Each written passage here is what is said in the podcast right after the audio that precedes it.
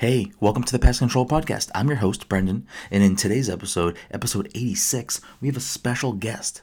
Before we can get to our special guest, a few housekeeping things and a few announcements I want to get through, and then we'll move right along to the special guest episode.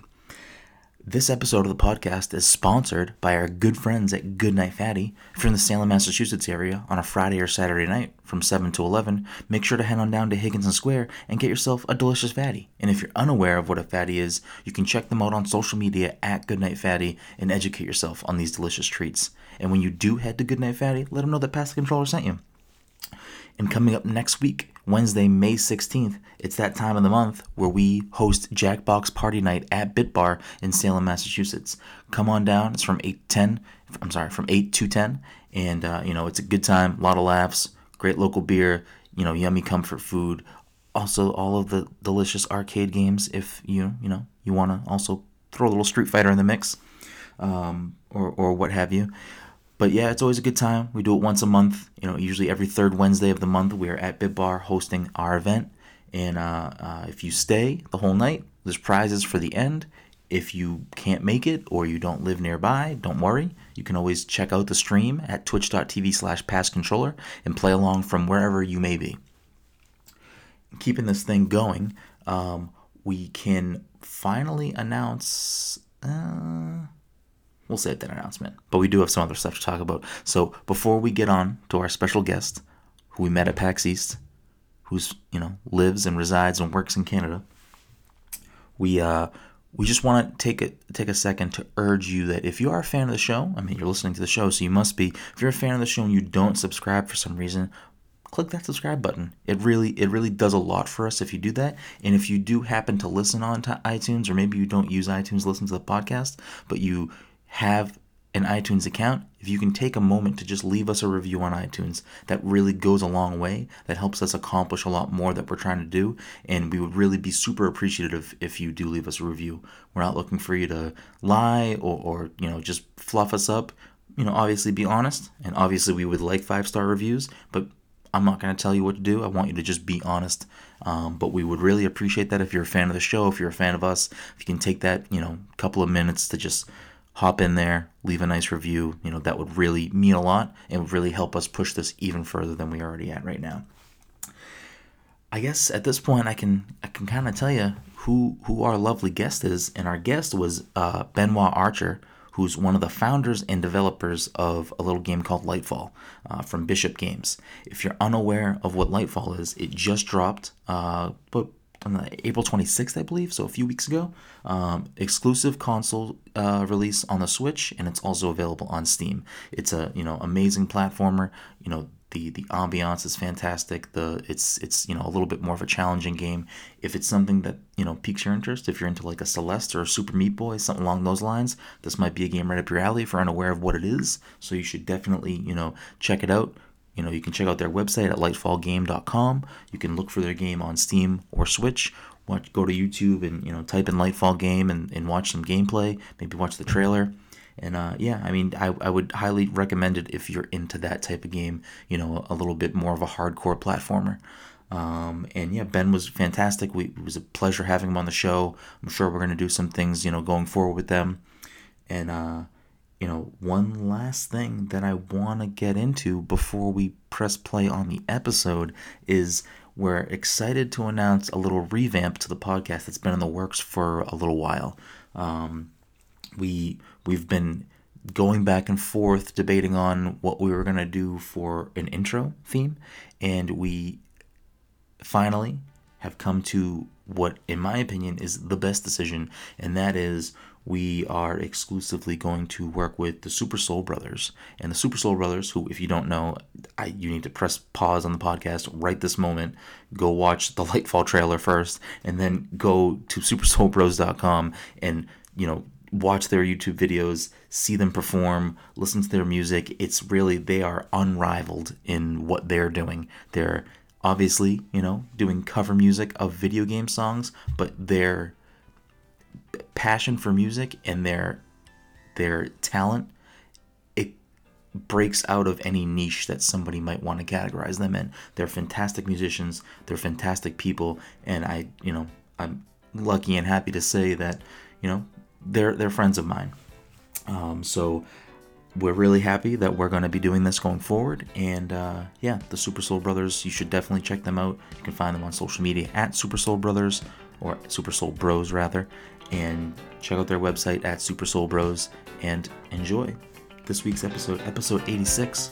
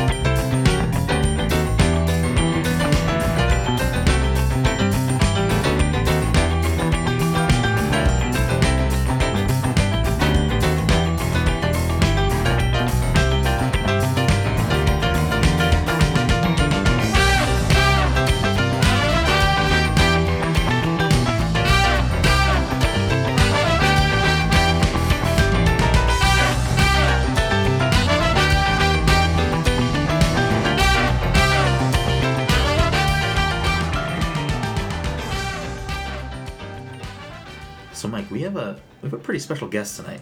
Dom's here too. Yeah, but he's he's asleep right now. He's not paying attention. No, I am paying attention. Oh, he's paying attention. All right, that's fine. Okay. But we get a special guest. Uh huh. Do you know who it is? No, Dom? Any idea? No. we were brought here under false pretenses. Under false pretenses. Well, we have uh, Ben from Bishop Games here to talk about Lightfall. How you doing, Ben? They're good. And you guys? Doing all right. Hanging in here. It's a, it's a nice Tuesday night. Yep. So we uh, we had the pleasure of meeting Ben and some of his team. I know we I know I sat down with David too at PAX. We met you guys at PAX East. Had the chance to play Lightfall, and uh, now the game is finally out here Yep. for the world to play. About time. Yeah. I know. Is a four four year development cycle? Yep. Uh, yeah, a big four years. So uh, at last, and you know, we the second project won't be that long. It's you been guys a long time coming, huh? yeah. yep. You guys are already at work on your next project, or Um, uh, well, we, we have like the core idea of uh, what we're gonna do. Uh, we already have the funding f- to prototype the next game, but we also have some uh, work left to do on Lightfall. So, you know, we're, we're pretty much split between the two right now, like in transition. okay? But uh, coming this summer, uh, we're pro- probably gonna be uh, full time on the second project, like at the end of this other of the summer. Yeah. Okay, that's that's pretty awesome. Do you guys have plans? I know it's on Switch and, and Steam right now. Are there plans to bring it uh, Lightfall to other consoles right now, or Yeah, definitely. Uh, right now we we're, we're like in exclusivity with Switch for a few months, for for three months. So obviously we can't bring the game to like let's say Xbox One or PS4 right now. okay? But we're definitely looking at all the options once the uh, exclusivity uh, wears off, and uh, it will really come down to like if if the the price of porting the game will be worth you know in in sales. Uh, so like right now, I'm pretty confident we'll do uh, the, the the other console ports, but it's too early to tell like how the situation for the sales will evolve throughout the months. So Yeah, exactly. How's how's it looking on Nintendo so far for you guys? Uh, we're pretty surprised because like um, I think that more than three, almost like more than seventy five percent of our sales are from Switch. Awesome. So Wow. Very cool. yeah, I, I thought that it would be like a 50-50 uh, between Steam and and Switch, and to my to my surprise, uh, we're selling a lot more on Switch than we do on, on Steam. So Well, I mean, that seems to be the case for a, a lot of games, not not just indie games either. Uh, I I want to say last year FIFA was had it, most of its sales on the Switch compared to you know PlayStation Four, Xbox, and, and PC. So the the Switch install base is is hungry for games. Yeah, I think that's a, a big point. Like th- just the sheer number of games on Steam. Uh, I mean, it's so hard to to stand out, I guess. And like you said, people are starved from like, a lot of good games on the Switch. So and it's, it's really helpful for in, uh, for us on the Switch. But yeah, Steam is just there's just too many games out there. So Yeah. yeah, Exactly. Steam, Steam is pretty crowded. But that's the other thing too. Is I mean, the Switch when it launched last March, it I mean, there were definitely a few months where it was a little sparse, but if you take a look on the eShop or, or go to a store and look at what games are on the shelves, there's plenty of great games out there.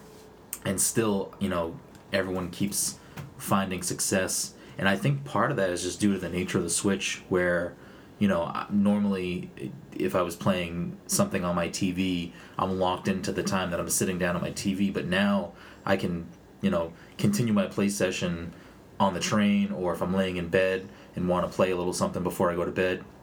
I think just the fact that you can play longer and more often, it allows people to maybe finish games quicker. So maybe that's why they're continually buying more and more. Yeah, that's a good point. And also, I mean, the Switch is just so convenient, right? Like Oh my God, when you have a Switch, when you have a Switch, you don't need anything else. Basically, like uh, I still have a computer and a PS4 because I'm I'm I'm a huge gamer. But I mean, with the Switch, like you said, you can play at home. You can play in the in the commute in the morning. You can play when you're traveling on the plane. So you, you don't need anything else to game. So.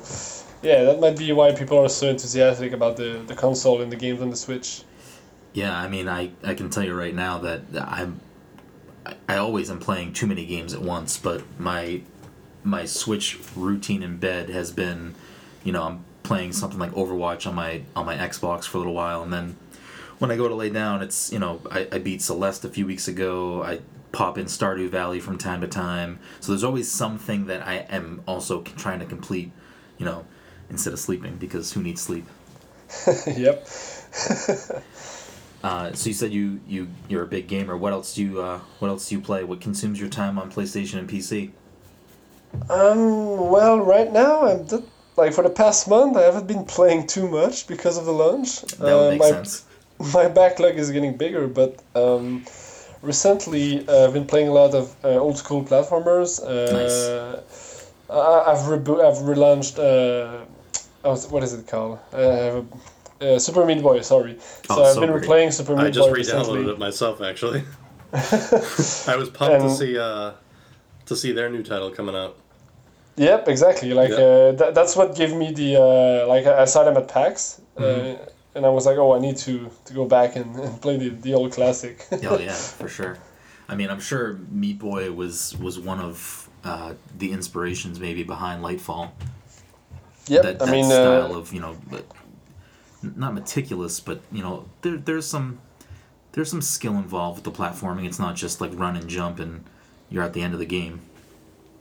Yeah. I mean, uh, as uh, when we you know the three founders of the studio, we're all big big fans of Super Meat Boy. We we played the game, and like obviously when you're a gamer and a developer. Well, for us at least, like there's the you're gonna make the same game type of games that you enjoy playing, right? So Exactly, yeah. like even if you don't want to like copy or you know take inspiration like it's just a natural natural feeling to take inspiration from games you like and try to emulate it in your own game in your own way so definitely in lightfall there's like similarities between the two like the, the fast-paced tempo and the, the fast gameplay uh, so Mhm. yeah i mean we, we all played that game so much It's a great game. What other what other games inspired you guys when you were working on Lightfall?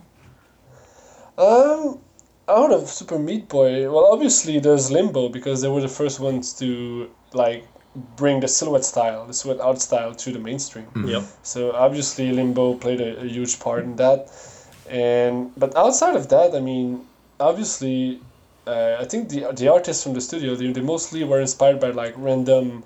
Uh, pieces of art that they found online and stuff like that. Like for the games itself, it was pretty much uh, Super Meat Boy and Limbo. Okay. Uh, most people most people say that like they ask us were you inspired by by Ori, but what's funny is that we we developed Ori and Lightfall at the same time. It's just that they, they released Yeah. like two years before us. But Yeah. uh, so yeah, we were not really inspired by Ori because. I mean, it's a tremendous game, but we made the game at the same time as them, so Yeah. uh, yeah. But mainly uh, Limbo and uh, Super Meat Boy. hmm I would kind of say Ori is a little bit more of a Metroidvania, where where Lightfall's probably a little bit closer to something like like a Meat Boy, where it's a puzzle platformer. Yep, Yeah. more like a Rayman too. Like Yeah, you- exactly.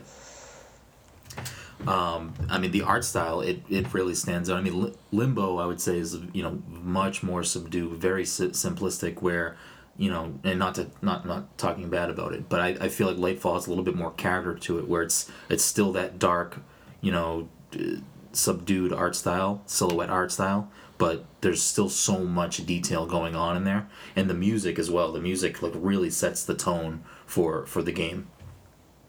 Yeah, there's a couple of reasons why we, we did that. Like the first of all, obviously you have to be somewhat different. Like you, you, you can't just have the same art style as Limbo. Yeah. Exactly. Yep. And and the second thing was that the main idea of Lightfall, like before we even had like the, the shadow core mechanic and the story, it was really to create uh, a game inside this world, like plunge into darkness. Mm-hmm. And we wanted to play on the like just switch the usual cliche where darkness is bad and light is good. Like in Lightfall, it's pretty much the opposite, right? Like darkness is, is good, and everything that's colorful or lighted up will probably kill you if you if you touch it. So Yeah. that's that's one of the other reasons why you know the colors pop out and stand out because it's gonna kill you, and it's just like a, a gameplay decision as well. Like the game going is going so fast that you need to see clearly that oh this thing is light up, it's gonna kill me. Like you need to react in time. Yep. The thing that I found uh, when I was playing through was that the like the obviously the uh, shadow core mechanic is something that completely differentiates Lightfall from everything else. Um, as far as you know, these uh, hardcore two D platformers go, but the the tempo of how you feel like like I think what really makes a platforming game a good platforming game is how the character controls. And if you get that wrong, I feel like the game suffers tremendously because of it. But the way it feels, especially when you're running and jumping in that in, in Lightfall, it is so spot on. Like it, it when you're holding the controller and you're pressing the buttons, it feels the way it should feel. And I think that is, you know, paramount to the success that a platformer would have. And that was honestly one of my favorite things of playing through the game was that you know as you're running that feeling of of movement is is unparalleled. Yeah, I mean, we spent a lot of time and energy making sure that the controls, because the controls needed to be as tight as they were, because you know with this mechanic and then, like you said, you can have like bad controls because it's gonna turn off so many people, especially in platformers. So we spent a lot of time making our own uh, physics system actually, uh, because at first we tried to do the game with the the physics system that was in Unity but we found out that the same like it wasn't responsive enough and worst of all like the same behavior will result in different uh, actions sometimes like you will do the same movement or the same jump at the same spot but you know you will land different differently or like at, at another spot so obviously that, that will not work on a speedrunning game so we had to tear down everything and like make our own physics system uh, where we we will have the control be as responsive as they are now. So Okay. Yeah, I mean, I, the other thing that I was, you know, saying how you had to build that physics system and thinking about how basically uh, players interacting with the space controls.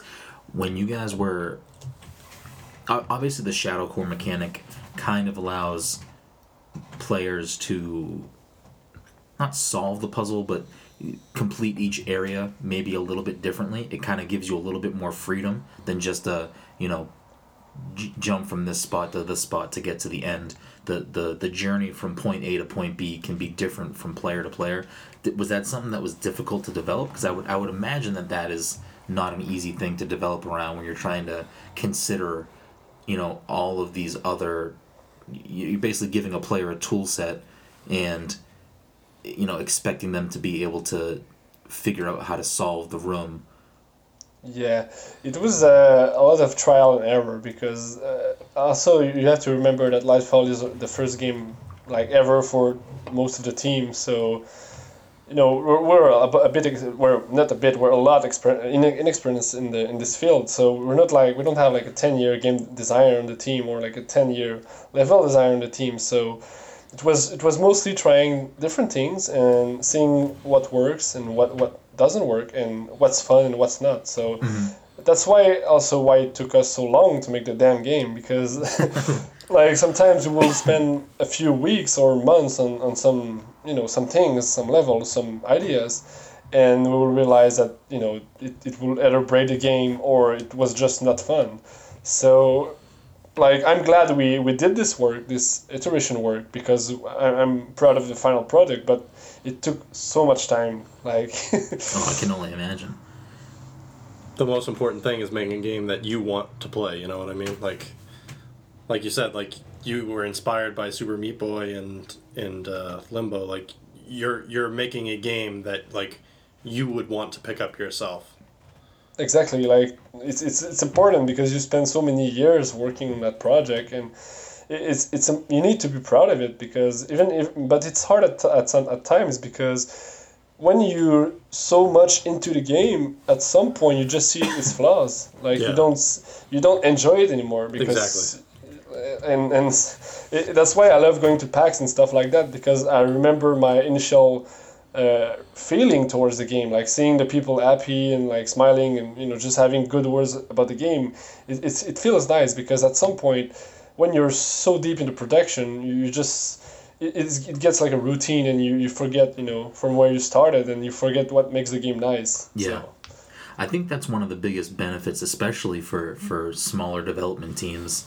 Uh, an event like PAX, where it, it basically gives you like a a live, you know, beta test in front of you, where you get to watch somebody play it, explain it to them, see their reaction in real time, and you know, I I would have to imagine that some people are going to be you know brutally honest about their experience and not just you know yeah that was great. Yeah that was fun. Like i would i would have to imagine that at least some of the people would give honest real feedback you know because they're at they're paying to be at an event you know if they're just a fan or a regular you know not media person or something or you know whatever it may be the lines at PAX are always crazy. So you know everyone's time is is important. So i would have to imagine that when they're playing a game their response is genuine most of the time.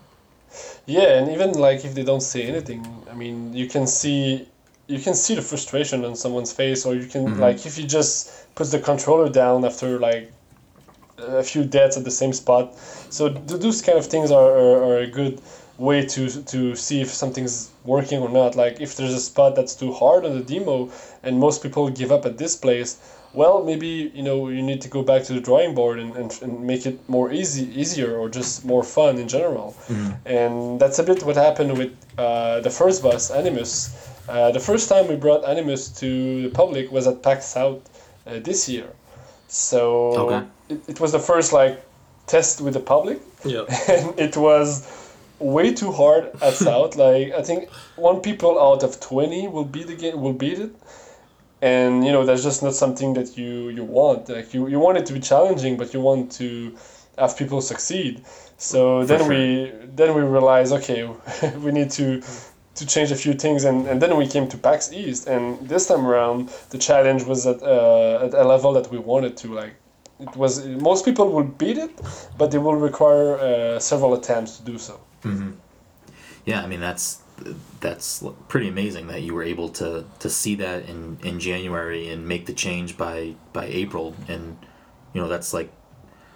I, I can't I can't imagine every developer gets that same type of you know feedback and and and like that's that's pretty remarkable to be able to pick that up Yeah. I mean, you're getting instant feedback in Yeah. a place like that, so that's that's huge. Yep, and we- we've always worked this way. Like we've been to PAXs and other expos for the past two years and a half, and I mean, as an indie studio, like it's pretty much the only way you can get like public testing, like or public feedback. Like Yeah. of course you can you have like some beta testers and stuff like that, but as they play more, they get more experience at your own game also, and so at some point they become too good. Yeah. Like so, even their not feedback is anymore. yeah, exactly. So Yeah. even even their feedback is flawed. So you're like, okay, well, what do I do now? Do I get new beta testers or Yeah. so? I would uh I would have to imagine that it's it's with like games like Lightfall it's it's rather difficult especially because it's a it's a game that's meant to be challenging so if you have the same people that are giving you feedback over and over again they're going to be the ones that are getting used to the game and it will become easier for them over time Yep. And I mean, I mean, even in, if you look at the game now, it, it shows kind of it, it shows where we spend the most time with public testing. Like the, the first the first act is definitely I think the best one uh, and even the second one is, is really good and the third one is okay but even this one we didn't have that much testing. And for a lot of people the final act of the game especially the, the last boss itself is uh, it can be a lot frustrating uh, and basically we didn't have any any public testing for the, the final act of the game. So i think it shows there. Uh, and it's definitely something we're already working on. Like we've, we've gathered feedback from the community already. And we're preparing preparing a free update where uh, we'll change the final boss and we'll change a few things here and there that people were complaining about. Yeah, I mean that's that's the the benefit in in some cases, not all, but it, also the downfall of of the current climate of video games where you know you can because you know because of the internet and things are living and breathing you can go in and change something or fix something or or you know do something after the fact where prior to that you know revolution in video gaming it was you you print that game that's the game. Yep. No no more patches no more updates. Yeah Um, definitely. So we're lucky uh, to live in an era where it's possible to, to fix things. Yeah, for sure. I mean, some some developers, mainly the the bigger guys, they definitely take advantage of that, and and maybe would argue that release games that are not finished, and then yeah but we, we don't have to go down that road. we won't name any names yeah, we won't name any names. Um, I looking at, I mean, just from this past PAX and even years prior, just kind of thinking about it, I, I feel like Canada as a whole is really flourishing with indie developers right now. I mean, you got look at you guys. You know, you got Studio MDHR with Cuphead, and you have you know Bendy and the Ink Machine. You have um, I mean, so so many developers that are that are putting out you know quality titles. Um, is is the indie development community in Canada like some like a like do they work together? Uh, yeah, I think there's a couple of reasons why we see more uh, indie Canadian games. Uh, first of all, there's definitely like a, a friendship uh, uh, climate in the in the indie industry. Like uh, for myself, when I I talk to several studios, indie studios every day uh, from Quebec or Montreal, and I mean, you don't feel a competition. Like everybody is helping out each other and just exchanging knowledge and information, uh, giving out tips to the newest studios, and, and just giving you know honest feedback about the games in general. So there, there's definitely like a really uh, friendship vibe, and I think the other reason is uh, the just the. Um, the reputation of Ubisoft. Ubisoft is pretty big in uh, Quebec and Montreal. Like they are they made the Assassin's Creed and they made they, they work on the Far Cry. So I think in some way having those big games made in our home cities, uh, it inspires a lot of younger people to pick up that field of study. So it's just like a, a wheel now, like because a lot of good games are made, so it inspires the younger generation, and then those people make other great games so and inspire even younger people so i think there's definitely a big a big uh, importance of the of Ubi- ubisoft uh, for the whole area That's that's pretty awesome. I mean, that's that's good to know that even you know one of the bigger players in the game like Ubisoft is is a part of that community that's you know helping just the the creatives in Canada that are working on games. Um, that's that's like awesome to hear. Um, I know you had said that this that Lightfall for for most of you guys was your first foray into into the industry. What were you what what were you doing before this, Ben? Uh, I come from a, a communication background. I, I have a degree in uh, marketing and communication, and uh, so before working at Bishop, uh, I was uh, working in marketing, and even before that, I was a reporter. Uh, so basically, what happened was that uh, the artist of the studio is one of my childhood friends, and when he when he started the studio, he found a, another programmer, which is uh, David, Okay. that you met also. Uh, so we are the three founders of Bishop, and they, when they, they, they teamed together, they, they knew they needed like a PR guy or something, someone that will, you know, understand the, the marketing uh, side of things, and that's that's when they reached out to me.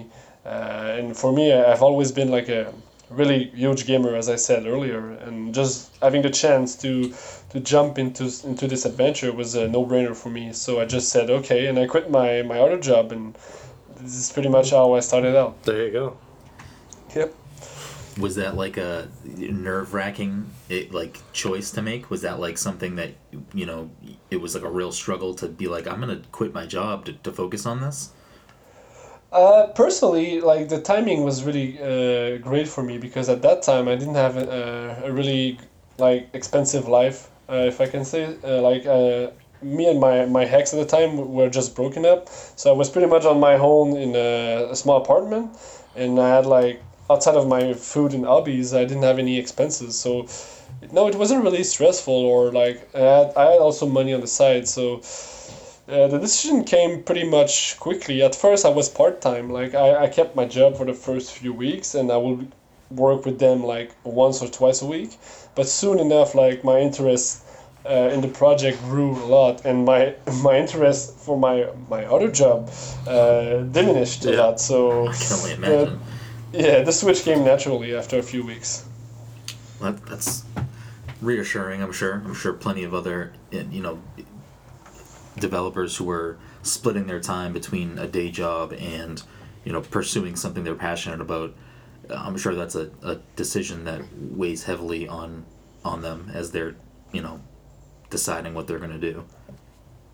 Definitely, and, and for us, we even had to go back and get part-time jobs, like because for the first two years and a half, uh, we didn't have any funding. So at first, you know, it was okay because we all had money on the side, but you, you can't you can't live like almost three years. out. Yeah, exactly. Yeah. So we, we we all had to go back to uh, get like a, a evening job or a weekend job. So uh, it, it was kind of bad, but at the same time, it, it was you know it needed to be done. And then we got the big break and we got the funding, and that allowed us to quit uh, and just hire also the two newest member of the team. it Nice. feels worth it now, right? Yep. exactly. That's the most important part. I mean, the things it's it's cliche, but I mean the things that you want or need or, or strive for most in life, they're usually the things that you have to make make you know deal with the struggle maybe for a little while before you can achieve the things you're trying to to get. Getting some real real life tips from Brendan in this episode. Shut the fuck up. Um, so but I mean, there's also like the so a lot of people ask me or like other indie devs. I see them going into the indie development, and you need to have the right timing in your life because For if you have like kids to pay for, like just to to have them like to put food on the table for family, or if you have a big house to pay, you might not be able to go uh, indie dev right now. So it's just you need to have a, a right timing uh, in your life. yeah, you got you definitely have to have a little bit of planning, or at least you know a little bit of security, you know, Yep. whether it be some money on the side or or a job that you can work part time or something. So when you guys were doing the Kickstarter, it, initially the plan wasn't to be on the Switch, correct? That's right, because the Switch wasn't out yet. Well, yeah, that's never mind. That's that's a really tough. Um, so when did Nintendo get involved? Did they reach out to you guys, or was that something that you guys tried to pitch to them? Um, well, truth be told, we pretty much changed the plans for the console like 10 times throughout the development. Uh, at first, we wanted to do like a sim ship on all the, consoles, and we figured out soon enough that it wasn't possible because of our manpower and uh, our small team. Uh, at first, Nintendo, to be honest with you, like we, we had talks with them because we had talks with all the consoles, but at the time of the Wii and the Wii U, it was impossible or almost impossible to port a game from Unity to the Wii or the Wii U. So yeah. like we had a couple of discussions with Nintendo, but you know nothing. They were not on the on the map at all. Yeah. And so it was like we're targeting PS4 and Xbox at the same time. Then we almost got a deal with PS4, but it fell through.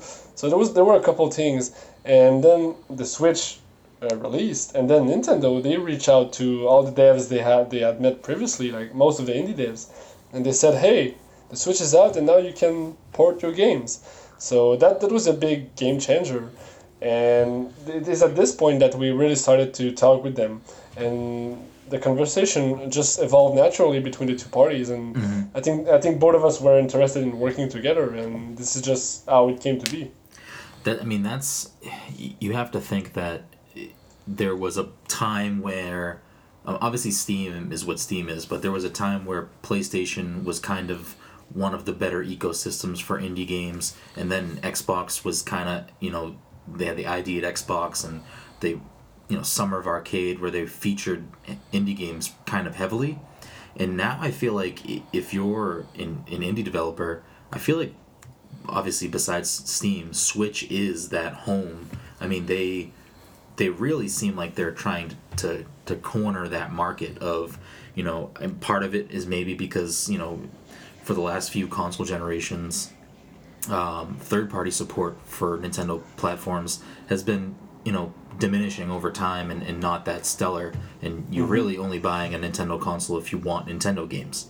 Yep. Um, where with with this, you know, with the Switch, it was like, you know what, we'll we'll get third parties, you know, on board, but we're also gonna just we're gonna steal and snatch up the indie market. And I mean, it really, I I open my Switch, you know, every every week just to s- browse the eShop and and see what new titles have come up, and there's always something new there. Yep, and I think like like you said, they, they really learned from their mistakes. Like in, in the first, in the in the, the earlier consoles, the, like you said, you bought a Wii or a Wii U to play Nintendo games. So you wanted to play Mario, you wanted to play Donkey Kong, Zelda.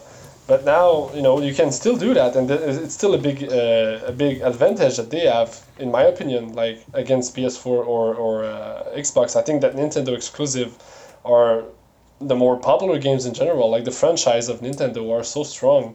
But now they do. They also uh, they also can compete with having the best indies their platform. So, I mean, it's just a good business move in my opinion. It really is a great business move. I mean, there's so many indie games that you know prior to the Switch for me because I don't I don't I don't do a lot of Steam gaming. Um, the, a lot of games that I just unfortunately had to miss out on. But now a lot of those titles have either already come out on the Switch or they're coming to the Switch, and then you know in also just sidestepping that games like Lightfall that are just launching exclusively, you know, at least for a time being on Switch. My m- most of my gaming is either Overwatch or indie games at this point. So, yeah. which Yeah, I, I mean, it's- I honestly feel like the indie developers are, are putting out some of the better, you know, they're putting out more memorable classic titles than a lot of AAA developers are now. I mean, I mean, I think that also pricing is a, a big advantage for us because you know, sure. like, are you gonna buy? I mean, in some case, yes. Like, are you gonna buy like a eighty dollar games or like you can buy maybe six to seven games for that price? Like, there's a, obviously a few titles that will be bought no matter what. Like, like example, God of War. I mean, you, you need to buy that game even though it's ninety dollars. But Yeah. on like on some titles, it's, it's just more fun to get different indie games instead, and you, you have much more replay value and much more difference. Uh, so I think that the pricing can really be an advantage uh, for us. The the other thing too, and is, again, this isn't to discredit, you know, people that work at larger studios, but in a lot of cases with with you know smaller development teams, you know, this is like make or break. This is you know we're putting all of our time, effort, money into making this. So the passion and the motivation that's behind making a good experience for the player is you know in more cases probably than not you know much more of a focus because there's more ride their livelihood is at stake their their future career is at stake there's so much more on the table if you know the game that they put out isn't that good Well, and like we said, they're making games that they'd want to play. and that's also the other thing, which is where the passion comes from. That you know, you guys are making stuff that either no one else is making, or someone made a good game and you want to also make a game like that game. Yep, and like it's it's also like your only chance to have success as an indie game. Like if you if you just take things like if you just copy something or just make a okay game as an indie, you you won't you won't make it. You really need to have a something unique like. Uh, to, to have a chance and even then sometimes even good games sometimes indie games don't sell well so it's, it's really hard but you, you definitely have to have something to stand out from the, the millions of games uh, out there for sure. Uh, to to kind of go back to the Nintendo point too, the the thing that they're doing that's really I think beneficial, especially for the indie community, is that you know they obviously do their own Nintendo Directs, but there's also been a focus on like Nindie Directs, which Lightfall was a was one of the highlights of the last one they did. I think I think it was like a longer piece of the direct, which was fantastic for you guys, I'm sure. Yep, uh, we're pretty happy about that. Uh, it's been just just like as I said earlier, like the, the relationship between the two parties was uh, great from the start, and it, it kept evolving positively. And when they approached us with, you know, this offer of being, of having the trailer in the middle of the showcase, we said that we like we were so happy because just having the visibility from Nintendo, they, like just a single YouTube video on their channel Yeah. um, is like 10 times or 100 times more than what I can do on my own for the marketing for my game. So uh, just just being able to be you know riding the Nintendo wave was uh, was great.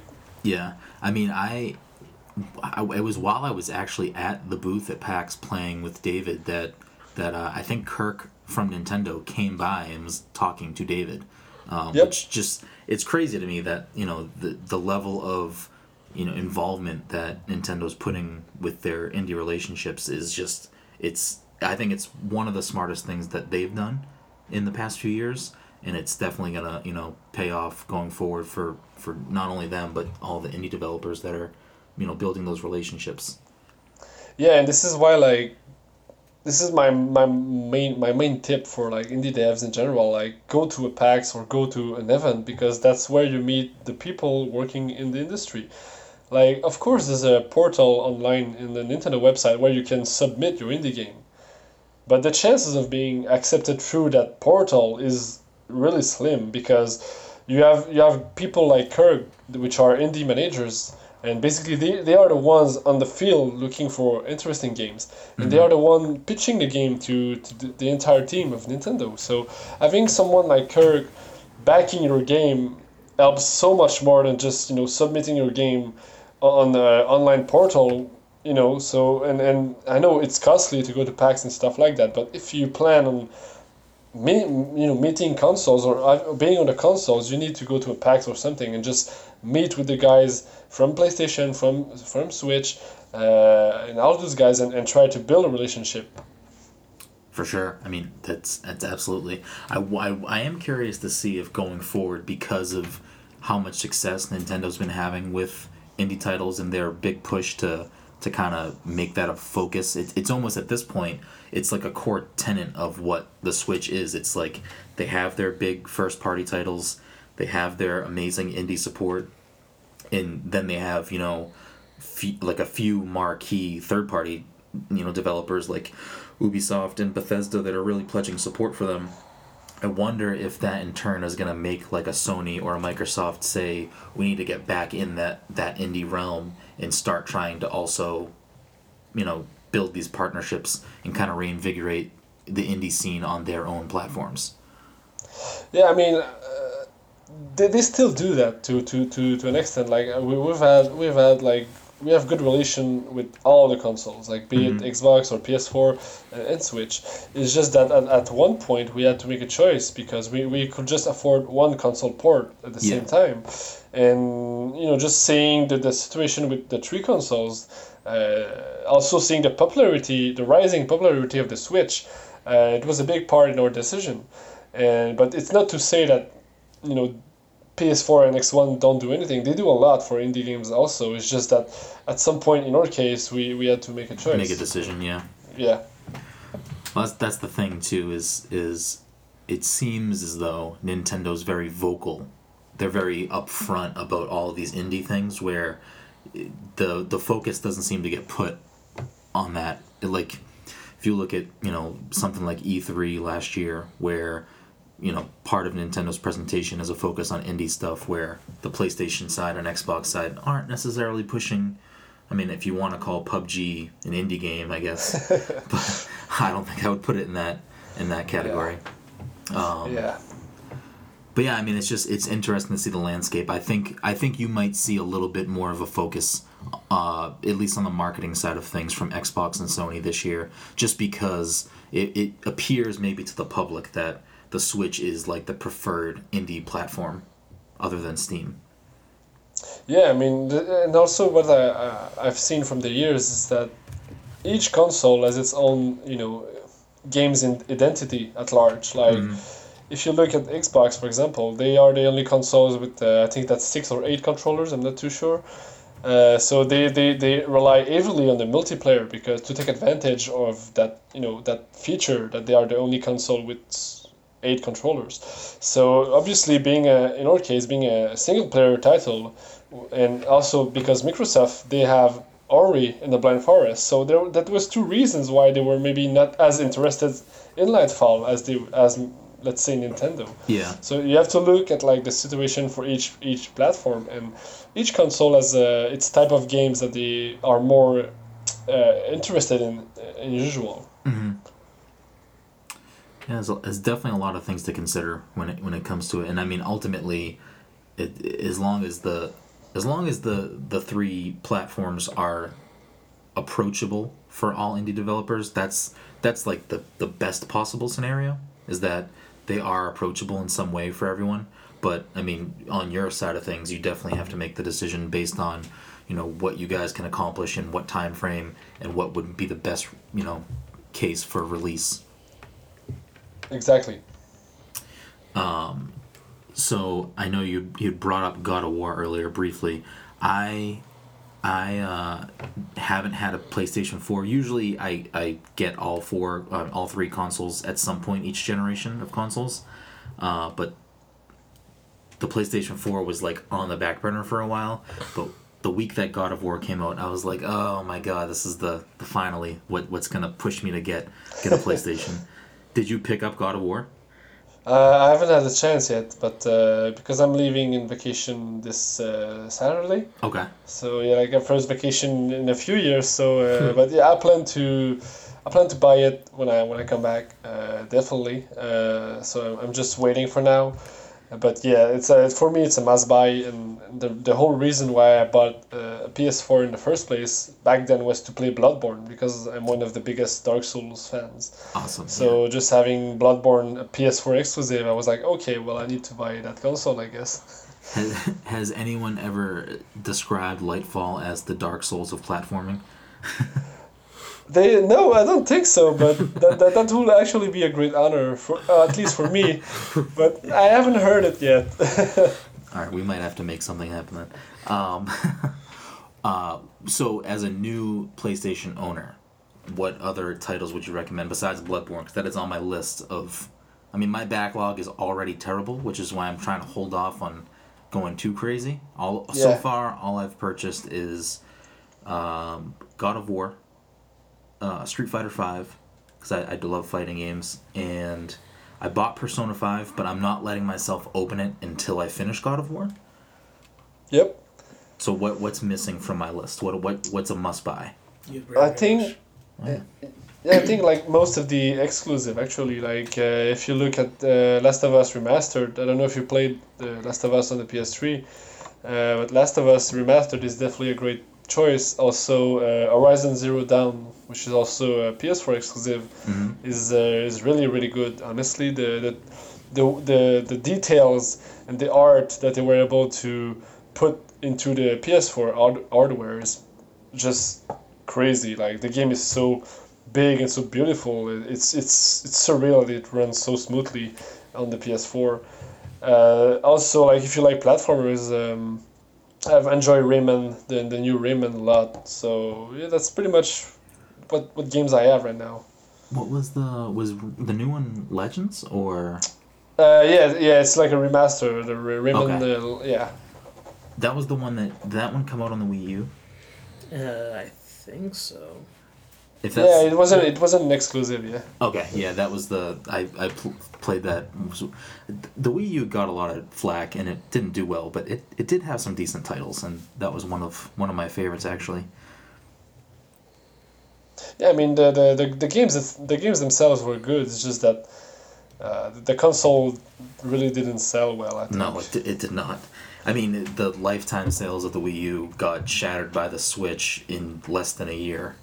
Yeah, but but I mean the Switch is, is pretty much destroying everything. Like Yeah. if you look at the the progression and the popularity, so which personally I really enjoy just because at, at heart I'm a Nintendo guy. I grew up on Nintendo and for me to see Nintendo kind of swing back into the into the good side of things makes me very happy. Yeah, same for me. Like I remember when my uh, when I was seven years old, my, my father brought me a Super Nintendo for Christmas, and this is pretty much where when I started uh, to play on consoles. Mhm. And I remember I remember playing like Donkey Kong, uh, you know, uh, Killer Instinct, and all those games. And just now seeing my home game on Nintendo, it's like it's, it's a good progress, It- I guess. it's gonna be the best feeling. It's it's got to be the best feeling. yeah, it, it feels it feels good. Yeah. Uh, the Super Nintendo, by the way, I would I would have to argue might be the best console of all time. I, I do love the Super Nintendo. Yeah, and uh, definitely there's a lot of classics on that platform. And like I remember when I was like 15, I had the bad idea to sell it, and now I, I kick myself every time I want to play some Donkey Kong one, one, two, or three. I'm like, oh, that's right, I, I sold I sold it for like 50 bucks. I know. I feel like everyone has one of those stories where they, at some point in at some year in their life, they decided to trade in or sell one of their consoles and a bunch of games. And if you look back at it now, you're like, why would I ever do that? Yep, that's just uh, childhood mistakes. It really is. I I wish I had the foresight for someone to be like, don't sell all those. You're you're going to want that in about ten years. Don't do it. Yep. Not to mention, I mean, some of that stuff is is worth money at this point. Oh yeah, definitely. There's a. I've been checking to buy one myself. Like sometimes when the nostalgia is too, too strong, I just like hop on eBay and just look for the price, and I'm like, okay, well, never mind then. Yeah, yeah, exactly. Uh, the the Super Nintendo Classic though, it has a lot of great titles on it. I mean, I don't know how readily available it is to buy at this point, but there there's definitely enough on there that that justifies a purchase. Yeah, and, well, in Canada, I mean, uh, I've tried to, to buy it like a few times, and every time the the stores don't have them. So I'm like, okay, well, maybe they don't ship ship them anymore north. I don't know. Yeah. Well, I mean, there's there's always the jokes online about Nintendo and stockings things. So Yep. whether it's amiibos or, or Super Nintendo classics or, or whatever it may be. What uh do you plan on bringing your Switch with you on your vacation? Uh, I want to. My girlfriend doesn't, so I think I won't actually. So yeah, I think I think I will pass. Probably a safe because- bet, huh? Yeah, I mean it's like our first uh, trip, just the two of us and all that stuff. So I would probably play along, you know. So Yeah. I mean, you could always you could always just pitch it as you know you're doing some market research. yeah, yeah, we'll try that. you gotta scope out the competition, just make sure no one's you know stealing any ideas. yep. I don't know if it's gonna fly though. Oh, I can try, but I don't want to get you in any hot water. is there uh, is there any plans to to add other than just tweaks to like the final boss and stuff like that? Are there any other plans to add more content to Lightfall or DLC? Yeah, well, maybe not like a DLC, maybe like a as a free update or a free patch or something. Okay. Um, because the, the two main points, you know, that were like the, the weaker points, if you will, were the last boss and the game's uh, duration for the story mode. So, and those two points we knew beforehand, like before launch, that they will be our weakest point. So now that we're fixing the last boss, we might as well, I don't know, maybe do some, maybe a few more levels or something like that. But at the same time, you know, it's we, we have the funding for the next project also, and we, we might want to do also like a PS4 or Xbox One port. So we- we'll have to make decisions uh, where we stop and where we move to the next project. But yeah. uh, for now, the, the priority is definitely the, the free patch where we will fix a few things like the the in-game collectibles, which can be will would change the way it's presented. Uh, like the, the yellow orbs with the text when you bring them back to the checkpoint, it's, it's kind of annoying. So we'll probably change that, and we're changing uh, the last boss. So those two things are. Uh, we're also fixing fixing a few bugs here and there, but mostly the two biggest points are the collectibles and the last boss. Okay. And after that, we'll, we'll see. Like it's, I think it's too early to, to tell, but maybe maybe we'll do more levels and more you know speedrun levels or something like that. Yeah. I mean, speedrunning, I mean, the way that the game controls we didn't even touch on this, but the way that the game controls and how it flows, the, the speed running is is like a perfect addition to the game, and I, I enjoy that it's a, a separate mode, so I don't have to feel bad about myself while I'm playing the main game, because I definitely wouldn't be able to do that well in a speedrun mode, but I appreciate the the people that can play games that way. Um, have you have you seen uh, impressive feats online of people of you know posting ridiculous records for Twitch streams? Uh, I mean, well, or uh, or times in the leaderboard were shattered on the first day. So, I mean, we had a four years head start, and we still got stumped on the first day. So uh, there's not much to say really. Like, Yeah. but yeah, people are really good at the game already, and uh, we're we're keeping an eye just to see how you know the leaderboards uh, change and if someone is cheating or something like that. Because there's always a possibility of someone cheating, unfortunately. So we're we're you know we're tr- trying our best to you know monitor the situation, but so far uh, it's, it's it's going pretty well. That's good. Um, i as far as the next project, and if you can't say anything, that's that's fine. Is there anything you can say about what you guys are working on, or is it all under wraps for now? Um, it's gonna be a video game. Fair enough. Good start. Good start. That's pretty much the only thing I can say. That's a big scoop, Mike. Tweet it out. yep. Video game in the works. Got it. I always think it's funny when when uh, websites or, or whatever take something either out of context that a developer says or take something like you know obviously your answer was you know sarcastic but take an answer like that and turn it out into something ridiculous. Like i, I remember uh, Cory the the lead guy for god of war was doing an interview with somebody and he had said something along the lines of like he has ideas for other games in his head and they then ran with that and turned it into god of war developer has you know four god of wars planned out and it's like what Yeah. i just think i always just think it's funny when when you know something minuscule like that gets blown up into something ridiculous I mean, it's. I think it's an extension of the the social medias at large and just the society nowadays. Like, it's always you're always gonna like clickbait and things like that. So yeah for sure need a reason that you gotta get those clicks Everyone's always looking for the next big thing. Yep. well it is getting to that point ben where i don't want to keep you too long and you have a vacation to start packing for Yep. Um, is there anything that you want to plug? You want to let people know where they can find you, or more info about Bishop or Lightfall? Um, I mean, we're pretty uh, active. Uh, we have a Discord, and uh, also uh, you can. We're pretty active on Twitter. Well, I am pretty active on Twitter on the Bishop Games account. So, uh, I I just want to say, like, to the, if we have uh, fans listening, that we're um, we, we understand that we, we made some uh, mistakes uh, for the game, and that we're already trying to uh, improve it.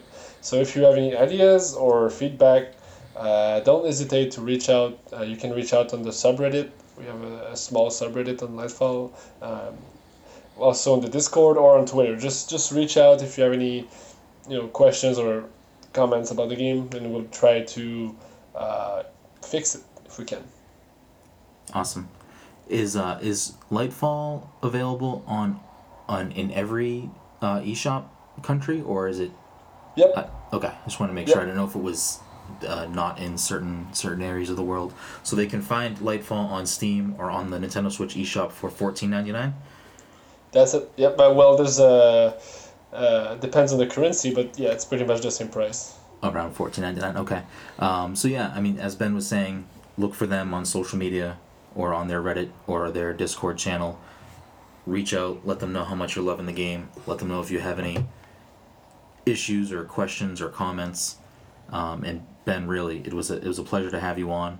Um, we really enjoyed the time we had with you guys at PAX. Um, you know, I'm enjoying playing through the game on It's Steam awesome right now. It's awesome to hear that like a developer cares about like making the game better, even if even after people are already like paying for it. You know what I mean? Like perfecting something. Like it's obvious that you care about this game, so it's awesome to hear that.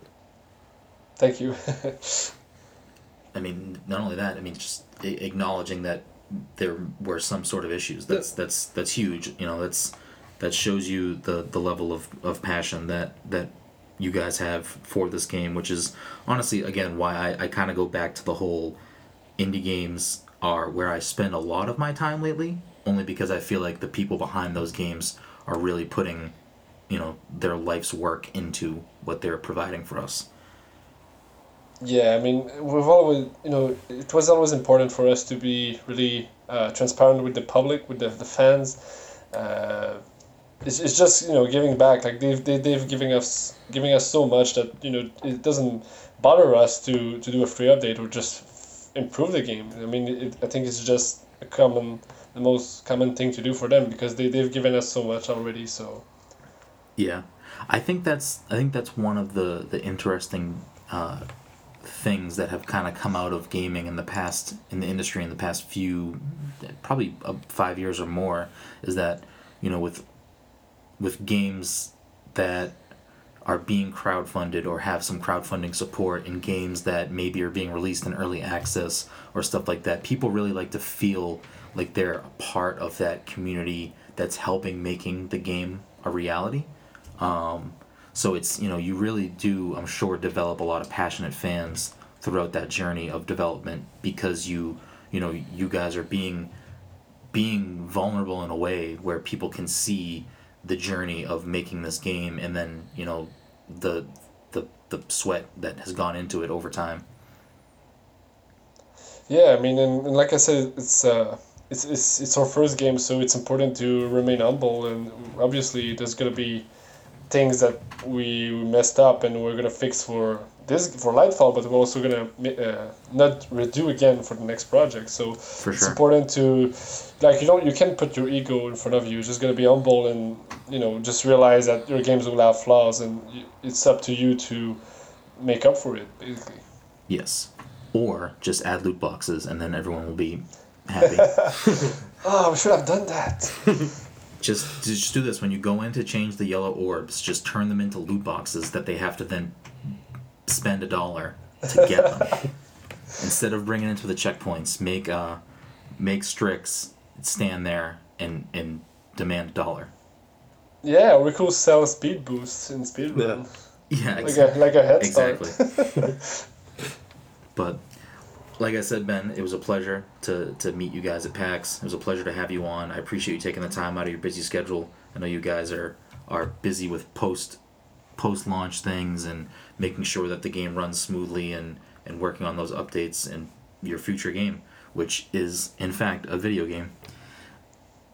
Well, it was a pleasure, guys. Uh, thanks for thanks for inviting me. It was a Yeah, lot no. of fun. it was it was a good time. I'm, I'm glad you you got to uh, to come on, and uh, to the fans, thank you for listening. We, as always, you can find us online at passthecontroller.io, on social media at passcontroller, and thanks for listening to this week's episode.